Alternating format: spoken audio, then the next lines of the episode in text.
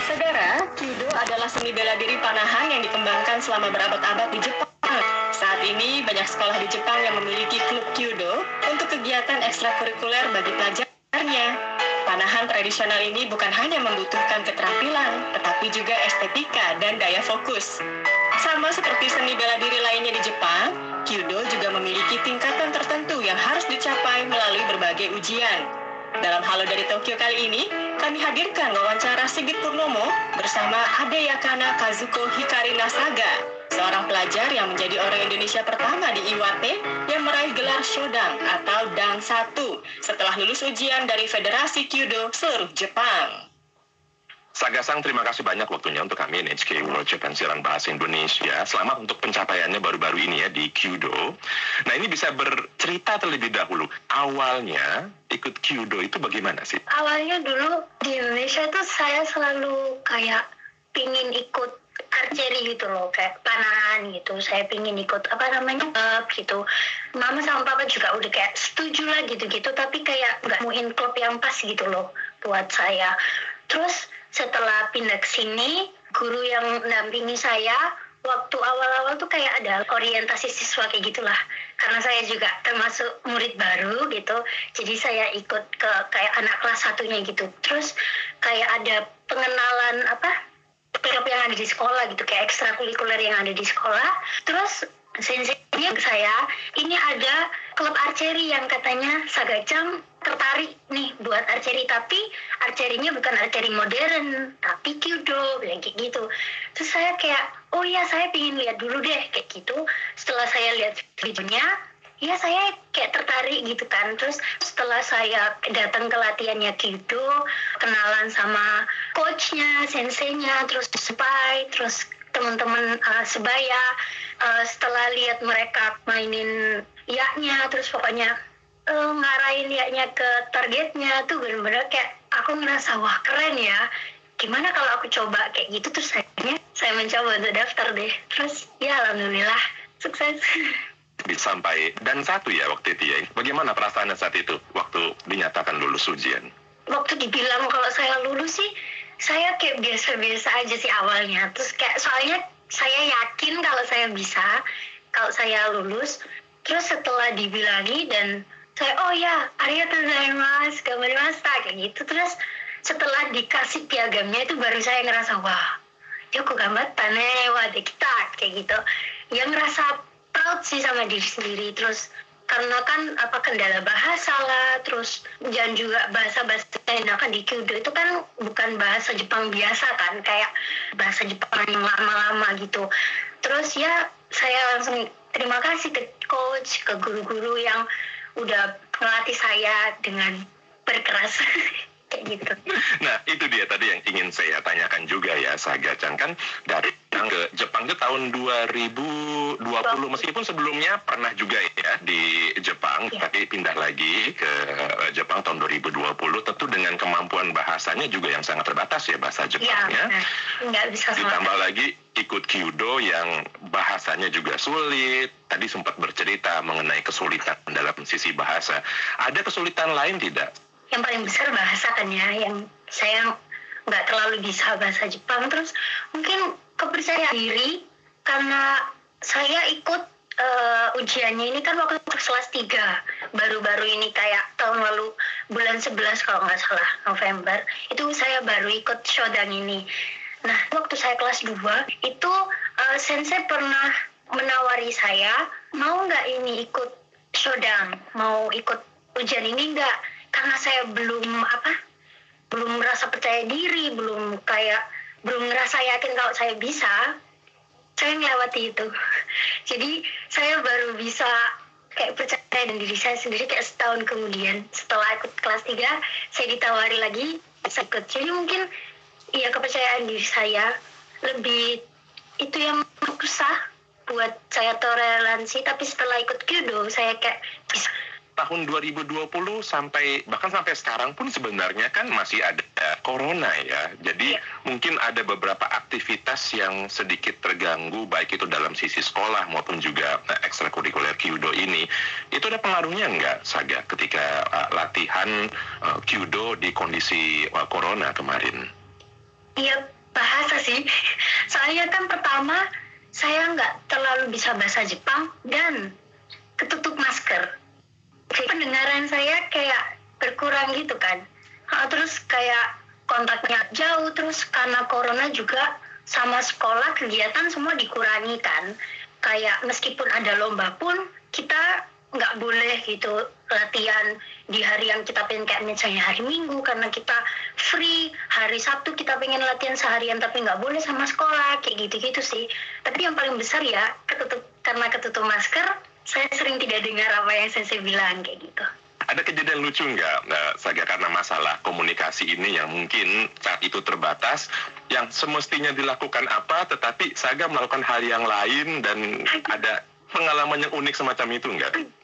kalau nggak salah waktu summer kita pernah bersih bersih kayak mato kita bersihin terus kita ganti yang baru lah kayak gitu gitu dan sensei bilang kalau nggak salah saya dengernya setelah ini kamu boleh pulang kayak gitu. Saya pulang. Setelah saya bersih bersih saya pulang. Terus tapi saya mikir kenapa kok teman-teman saya nggak pulang kayak gitu.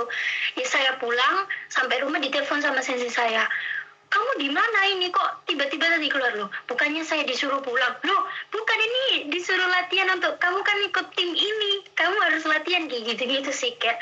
Itu sering kayak dua kali kalau nggak salah saya pernah kayak gitu. Jadi saya nggak ikut latihan saya pulang karena nggak denger lah atau karena kenal bahasa apa sih yang membuat Sagasang itu tertarik dengan Kyudo ini mungkin bagi teman-teman yang ada di Indonesia yang kurang mengerti dengan Kyudo mungkin hanya berpikir oh ini sama seperti panahan biasa yang ada di uh, Olimpiade ataupun yang diketahui oleh orang kebanyakan. Apa yang membuat Kyudo ini menarik menurut Sagasan? Karena saya juga tertarik sama um, culture, like Japanese culture, Indonesian culture.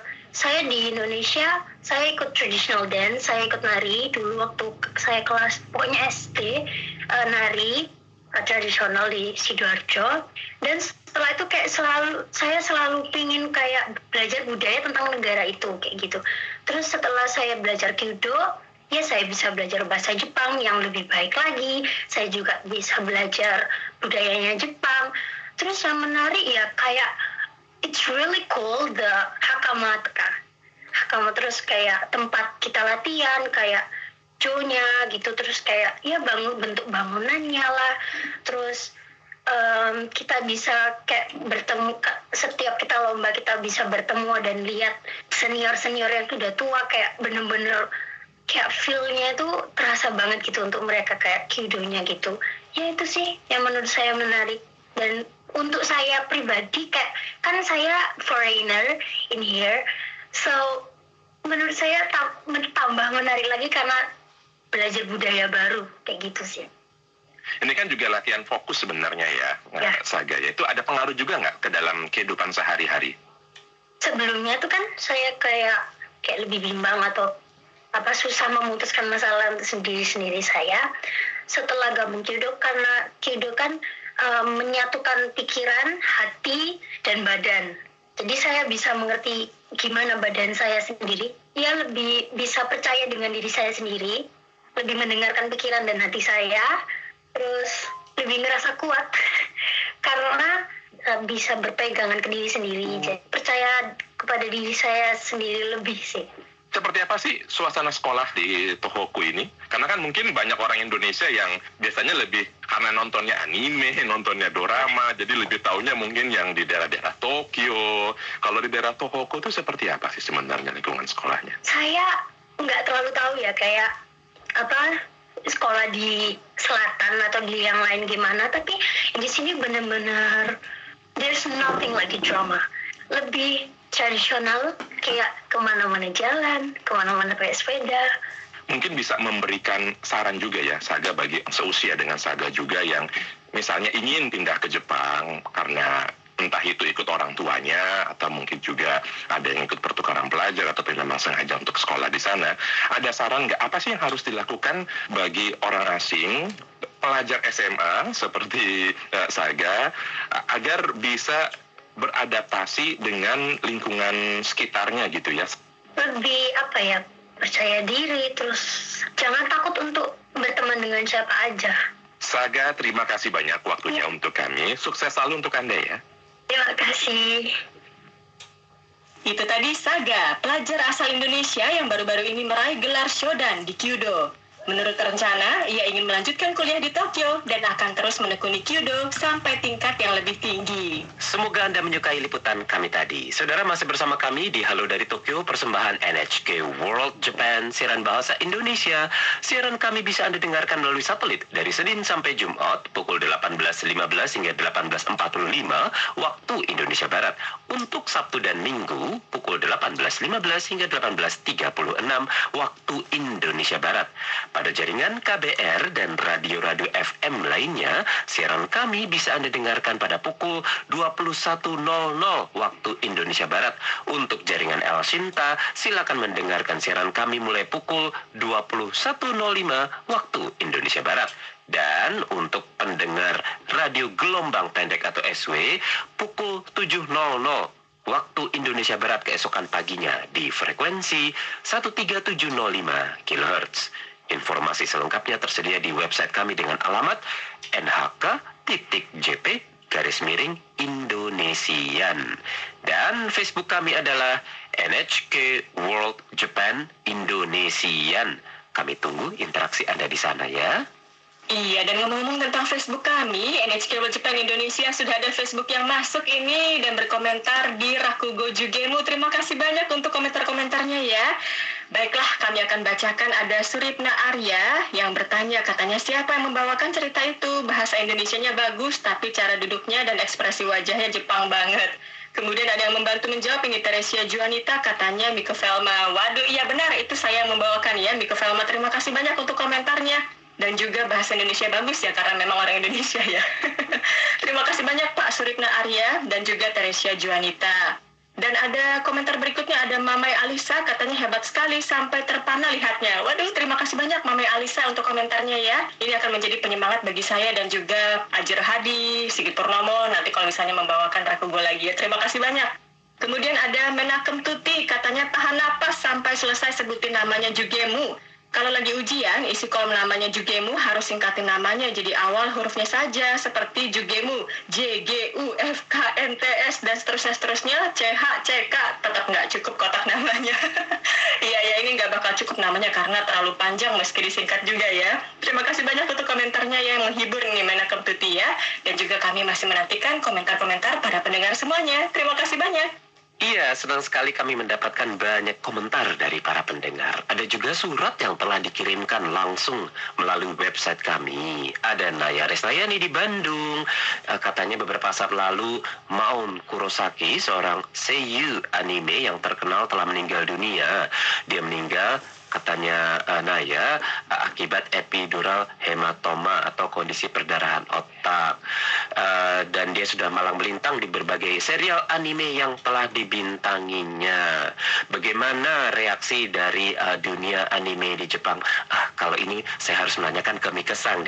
Mikesang lebih mengikuti berita dunia anime. Bagaimana Mikesang? Iya, kebetulan saya tahu juga nih tentang penyanyi anime song ini, Maon Kurosaki yang cukup terkenal di dunia anime karena beliau ini juga menyanyikan lagu anime salah satunya itu adalah Vertical Horizon gitu ya yang terkenal di Jepang. Dan memang kalau untuk kematian ini menjadi seperti kabar duka yang besar ya bagi dunia anime. Tapi untuk acara pemakamannya sendiri itu keluarganya hanya menginginkan pemakaman yang sederhana dan hanya dihadiri oleh keluarga dan juga kerabat. Jadi seperti itu. Walaupun memang media memberitakannya tetapi ya tidak digembar-gemborkan terlalu besar seperti itu ya. Jadi kalau misalnya ditanya apakah ada penghormatan khusus baginya ya hanya pemakaman oleh keluarga dan kerabat saja begitu. Semoga menjawab Naya Resnayani yang ada di Bandung ya. Terima kasih banyak untuk komentarnya. Berikutnya ada siapa nih? Kita akan membacakan surat dari Dede Madan yang ada di Banten.